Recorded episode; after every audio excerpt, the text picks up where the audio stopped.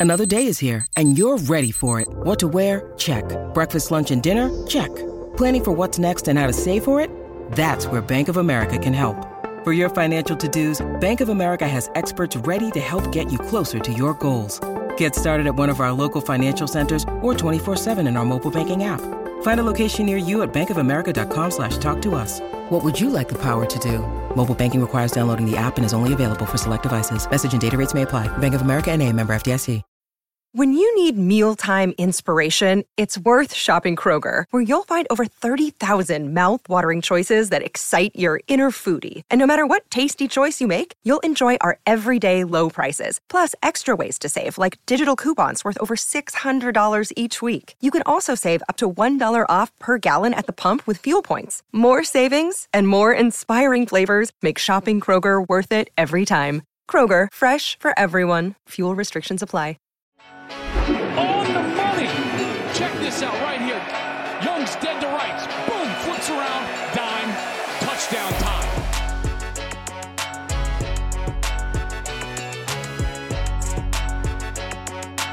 game blouses. Um, how about the win for Bama? That was incredible, uh, folks. This is the Joel Klatt Show. I am Joel Klatt. I cannot wait for this episode. It's Thursday. We're almost here. It's almost college football Saturday. Gus and Ginny and I will be up in Lincoln, Nebraska for Big Noon Saturday. Um, I'm really enjoying doing this show. I, I'm glad you are as well. Uh, remember, folks, uh, download the show, subscribe, uh, tell a friend about it, uh, and then review it for us, please. And if you missed Wednesday's episode, go back and check it out. Lots of great stuff on uh, Michigan and their quarterback situation with JJ McCarthy and Cade McNamara. So, Michigan fans and and everybody, go check that out. USC being legit. Uh, I laid out exactly why I think USC is a legit playoff contender this year. It's not just a cute story anymore for Lincoln Riley and the Trojans. They're a legit playoff contender this season. You're going to have to go back and listen to Wednesday's episode to uh, check out those thoughts. And then a long uh, discussion about head coaching changes and decisions from presidents and athletic directors. And I tell you exactly why these decisions are being made firing a guy after three games, like we've seen with Scott Frost at Nebraska, uh, giving Jimbo Fisher, you know, a 10-year contract, and Mel Tucker and James Franklin and and and Dabo and Kirby and Nick Saban are all getting 11 million dollars. Why is that happening? It sounds like madness. It's not, and I explain exactly the reason why it's not in Wednesday's episode. So check that uh, out, as well as some fan base check-in uh, with some fan bases around the country. In this show, we're going to break down quickly Oklahoma and Nebraska. That's my game this week. I got a lot of thoughts on that game. And then we'll get into some what if scenarios about Saturday. Um, A&M, some thoughts on you. Penn State, some thoughts on you. And then uh, why BYU uh, could be more legit than we are expecting. That's all coming up. So let's get into it right away. Oklahoma, Nebraska one of the best rivalries in the history of college football, folks. Um, and if you grew up like I did in the Denver, Colorado area or in the old Big Eight footprint, this was, let's face it, and all due respect to the CU Nebraska rivalry, but this was the rivalry at times in all of college football. Game of the century in the 70s, Johnny Rodgers, the punt return, uh, tore them loose from their shoes, epic call.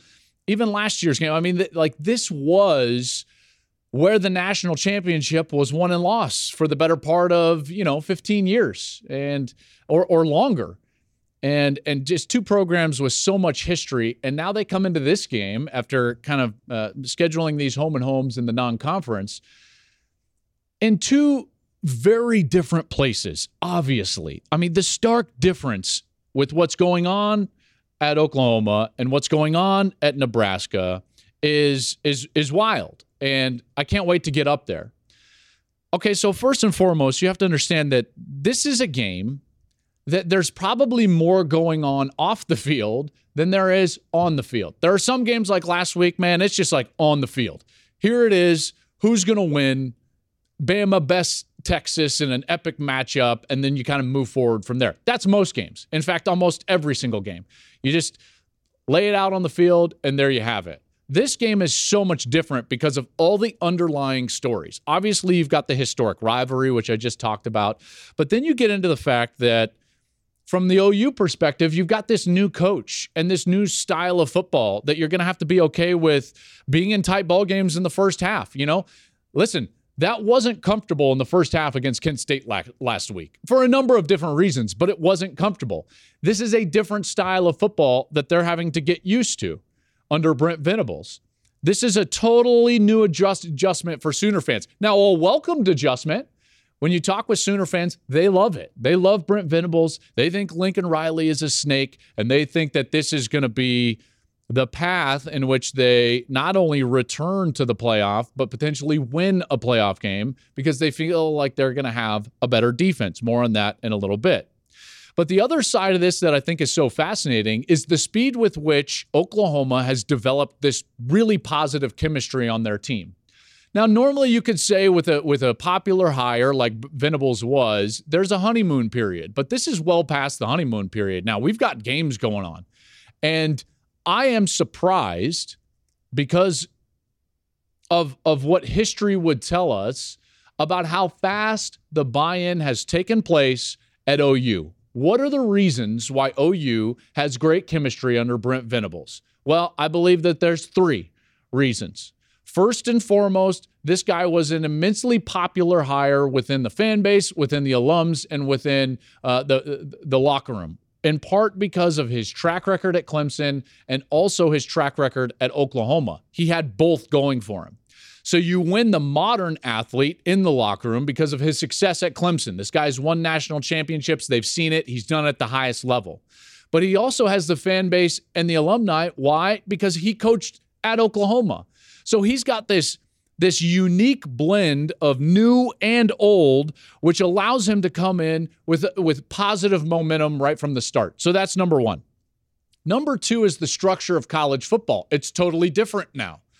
In the past, what you would have seen is a coach would have said, and, and many have said this to me over the years Hey, Joel, it takes me two or three years to really turn over the locker room and to get my guys in here. Well, that's no longer the case. The transfer portal allows you to do two things. One, bring in the guys that you know are going to be committed to you. They're choosing you, they're your players. You can get a number of them, any number of them, right? We've seen Mel Tucker do that at Michigan State, and certainly Oklahoma did that in the transfer portal this year. But it also does something under the surface, which is the guys that aren't sure about you and that aren't bought in can be shown the door immediately. They can show themselves the door and leave the program. And so you've got this underlying issue with the structure of college football, which allows Brent Venables to get his team in that locker room much quicker than in the past. And then the third reason is they're seeing the success on the field. This is a coach that comes as a, it comes in as a defensive oriented coach, and the defense right away is showing signs of improvement. 10th in college football in scoring defense. They're getting after the quarterback these guys feel like this is trending in the right direction. So Venables comes in, and right now it's a combination of honeymoon phase and positive chemistry that are born of all of those structural things. So that's going on as Oklahoma comes on, uh, goes up to Lincoln to take on Nebraska. And then you have the Nebraska angle, an absolute dumpster fire. That's not a knock. Okay. And I'm not trying to be hyperbolic, and this is not an old Colorado quarterback taking a shot at the Cornhuskers. It's the truth. When you fire your coach after the third game, it's a dumpster fire. There's no ifs, ands, or buts about it. So Mickey Joseph gets the interim job, and this is not an easy task for Mickey Joseph. He's got to try to retain some level of buy in and discipline from the current players and buy in and discipline from, and this is the tough part, his own staff. These are not his guys. These guys are looking, and, and their wives are asking them, their families asking them, where are we going to be next year? I don't know. What are we going to do next year? Where are you going to coach? Who do you know? Where are the openings going to be? The distractions for the coaching staff alone are immense. They're immeasurable of what's going on at Nebraska. So all of that is going on. Meanwhile, Trev Alberts is desperately trying to retain some positive flow with the fan base. trying to retain this sellout streak, which is well over 300. They're not sold out for for some Big Ten games uh, later this year. They've got upwards of 3,000 tickets available. They've been sold out every game dating back to like the early 70s. They're not sold out for some of these Big Ten games. Sold out this week for Oklahoma. Someone's going to have to step up and buy those tickets, or one of the most storied sellout streaks in all of football, pro or college, is going to end. And I know Nebraska fans don't want that to end. So Trev Alberts is trying to retain some positivity by saying, like, there's a new direction coming. Nebraska fans, players, and coaches, it's going to be so tough to actually focus on the game. Who's my leader if I'm a coach? Where I'm going to be next year if I'm an assistant coach? Trev Alberts, can I sell the tickets? Can I retain the fan base? All this is going on. And guess what? We still have to play a game. this is so what's what's so bizarre about this game. I can't remember doing a game that there was this many storylines off the field, and the ones on the field almost pale in comparison. Almost pale in comparison to what's going on around the fringes.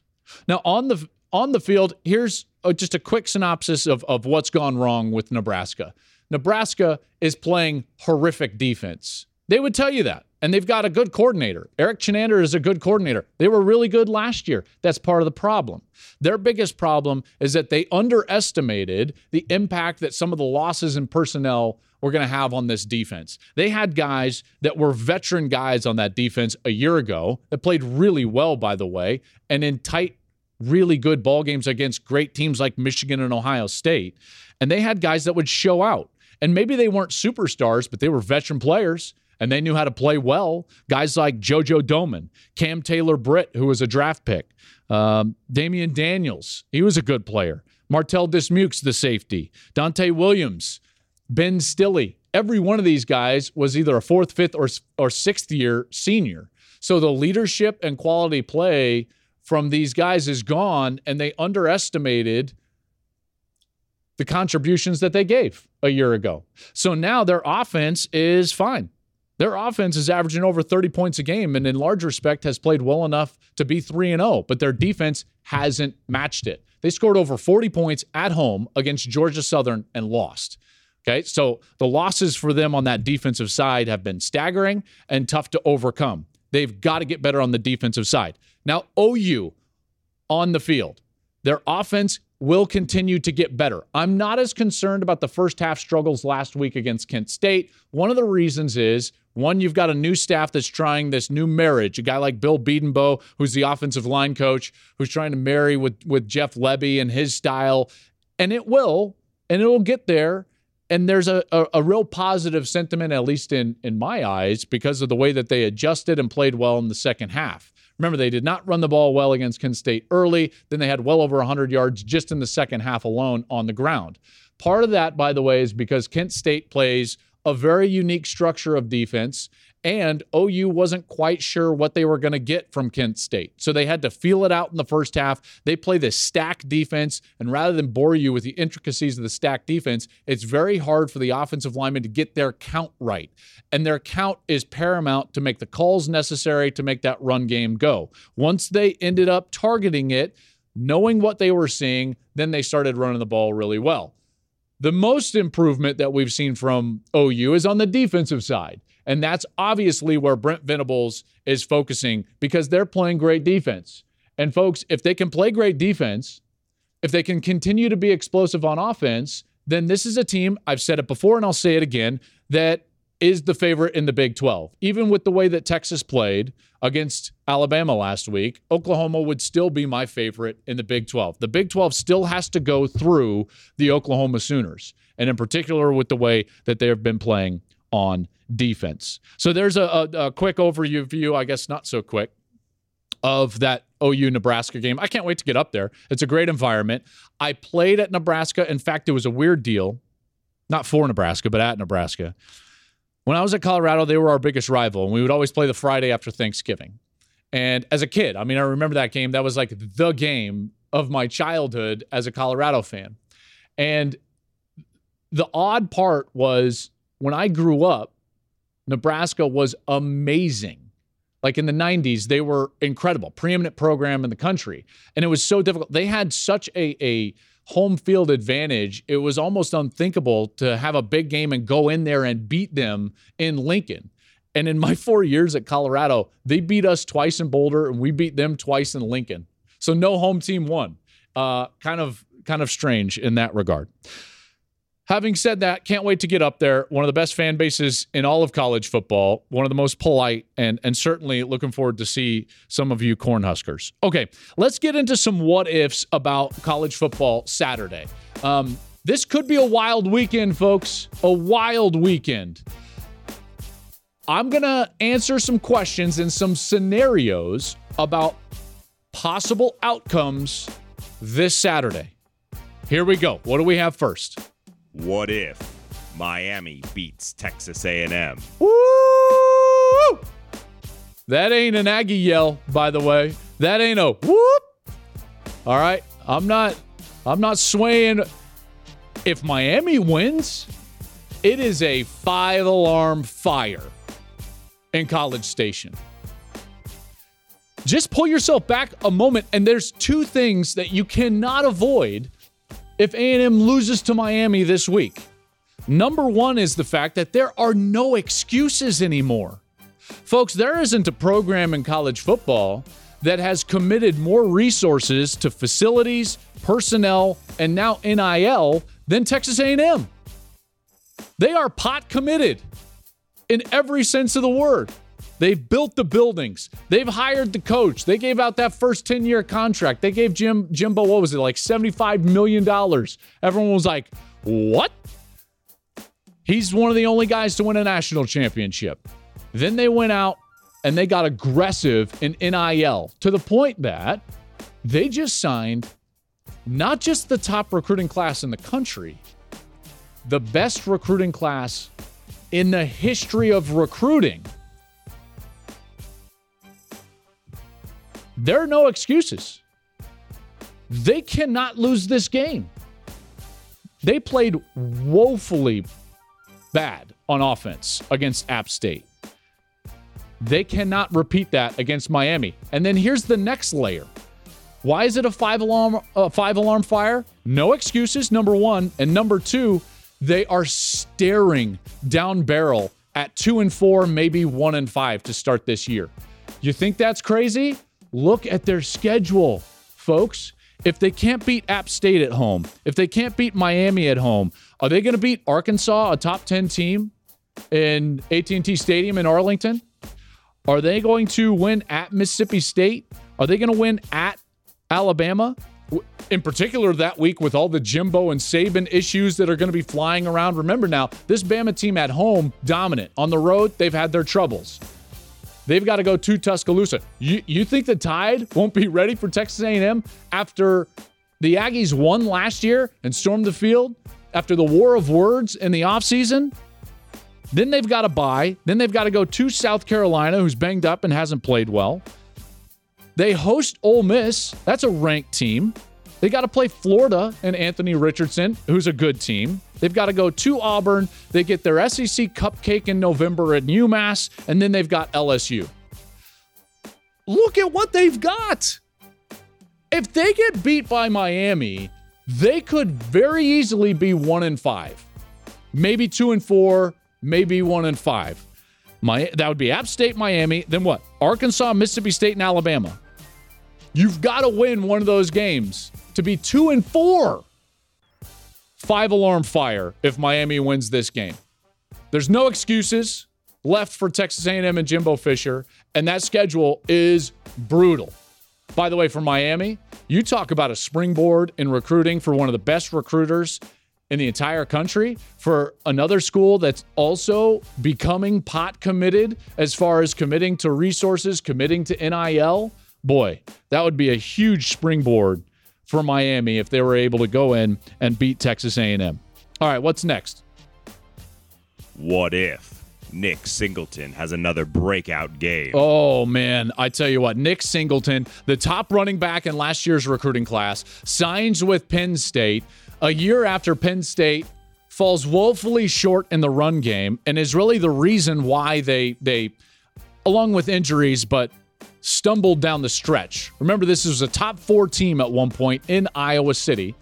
They're beating Iowa 17 to 3 at one point. Their their quarterback goes down and then their season just kind of crumbles in part because they could not run the football. Now they get Nick Singleton, best running back in the class, and this dude is going off.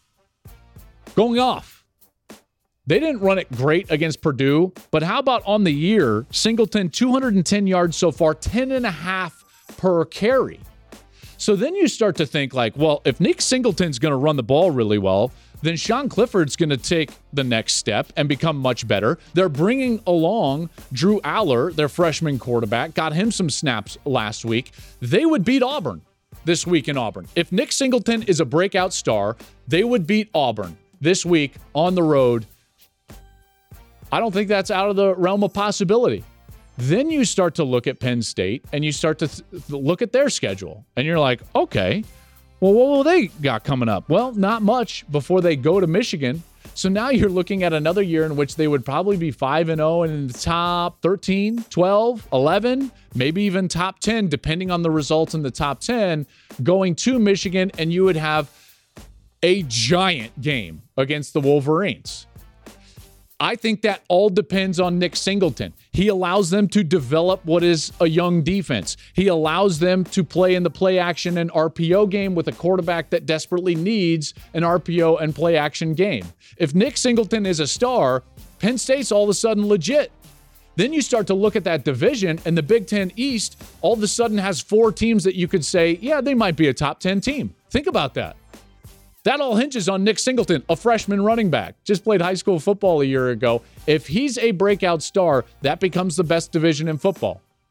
Now, they might not have a team that's better than Georgia at this point, but they would have an elite team in Ohio State. They would have a team that just won the conference and went to the playoff and is playing at a high level in Michigan. And they would have an 11 win team from a year ago in Michigan State with Mel Tucker. And they would have a run game and a defense and an overall program that believes that they're a top 10 team, more like the early version of last season for Penn State. So watch out. If Singleton breaks out, they beat Auburn and likely go to Ann Arbor 5 0 for a game that I'm almost certain Gus and Ginny and I would be at. That's what they've got staring at him. And James Franklin, it would continue these wild ups and downs for him. You know, starting uh, a five and zero last year and then kind of crashing. The year before, they start what was it, four and one or zero and four, and then they they it, I mean, it's been kind of all or nothing these stretches for Penn State under James Franklin over the last couple of years, and, and you would sense that that would continue. And what they're looking for is consistency throughout a whole season. Guess what gives you consistency throughout a whole season? A run game. Guess what gives you a run game? A breakout star like Nick Singleton. Next. What if BYU beats Oregon? Oh, oh.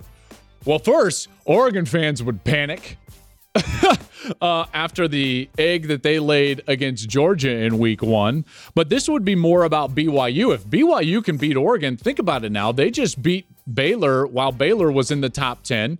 I know that game was late, but man, what a great environment in Provo. Kalani Sitake is doing a heck of a job. That now that's a guy that's going to be in line for for a major coaching job. Trev Alberts. Kalani Sitake is a heck of a coach, and he's doing he's doing it at BYU. Then you start to have to look at BYU's schedule, and you're like, hold on, do they have enough firepower to make a playoff run?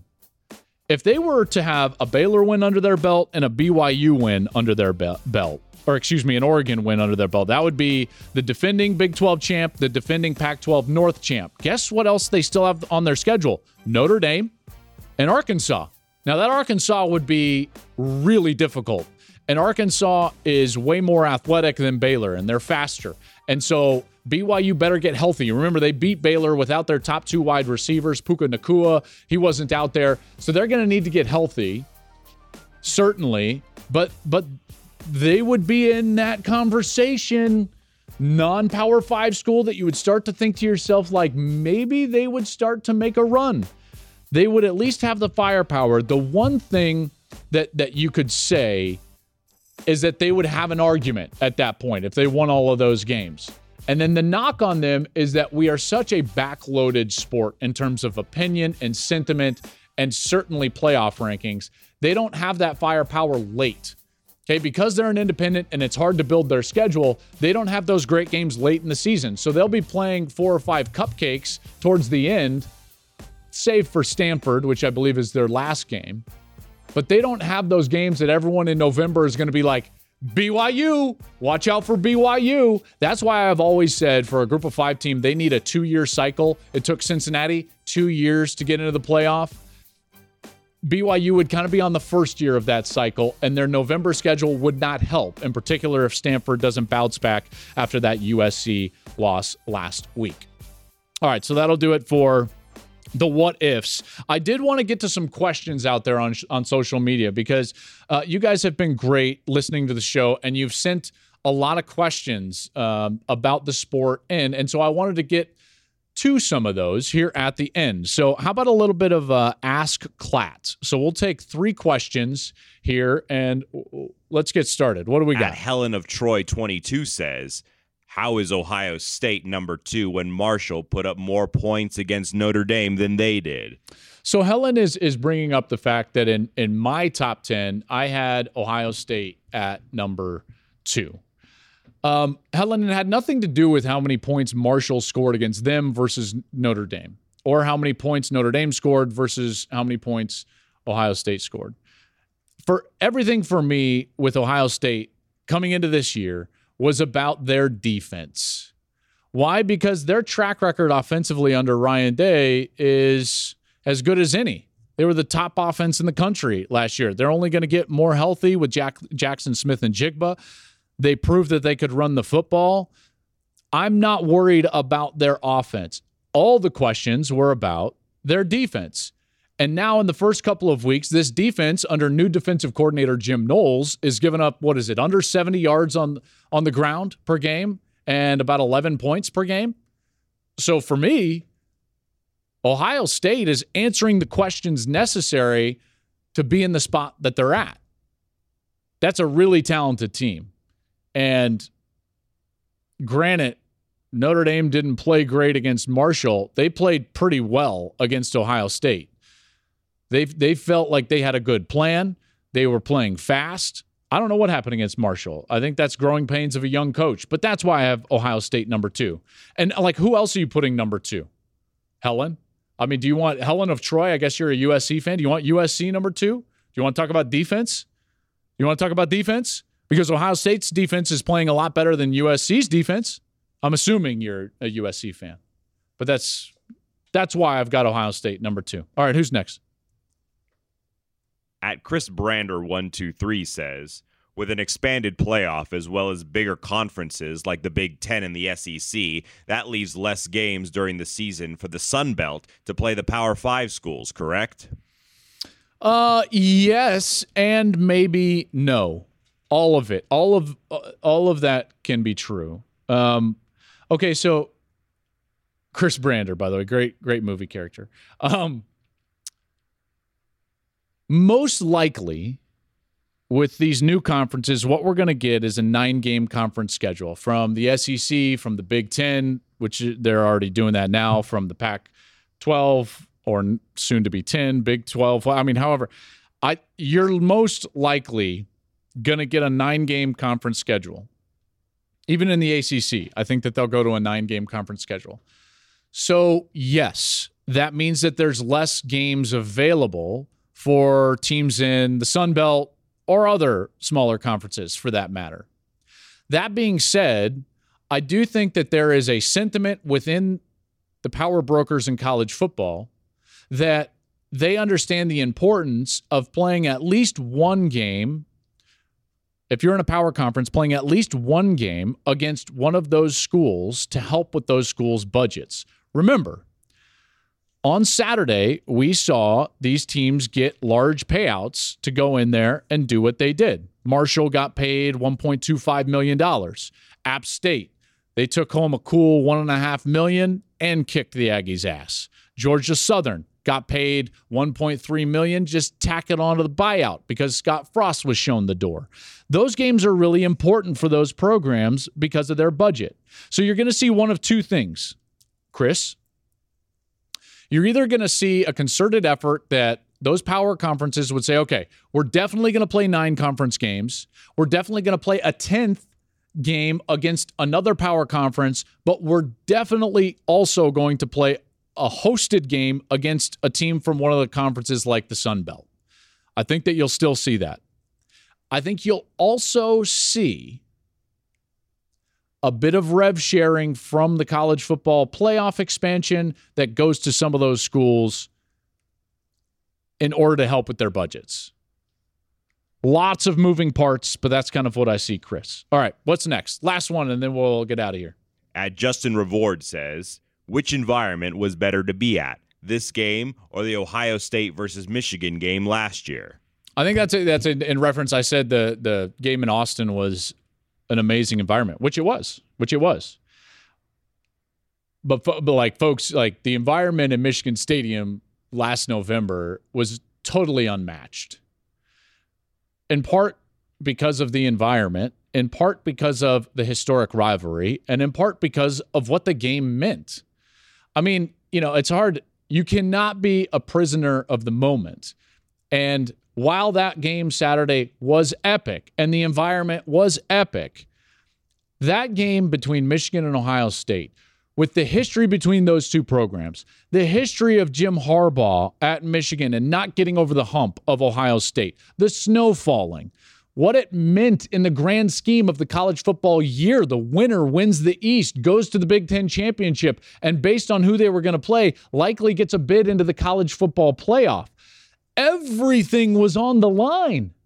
Jim Harbaugh's legacy on the line. Everything was on the line that day. The snow was falling. It was an unbelievable environment. And I still bring up on my phone, I took a video of just the sea of people on the field.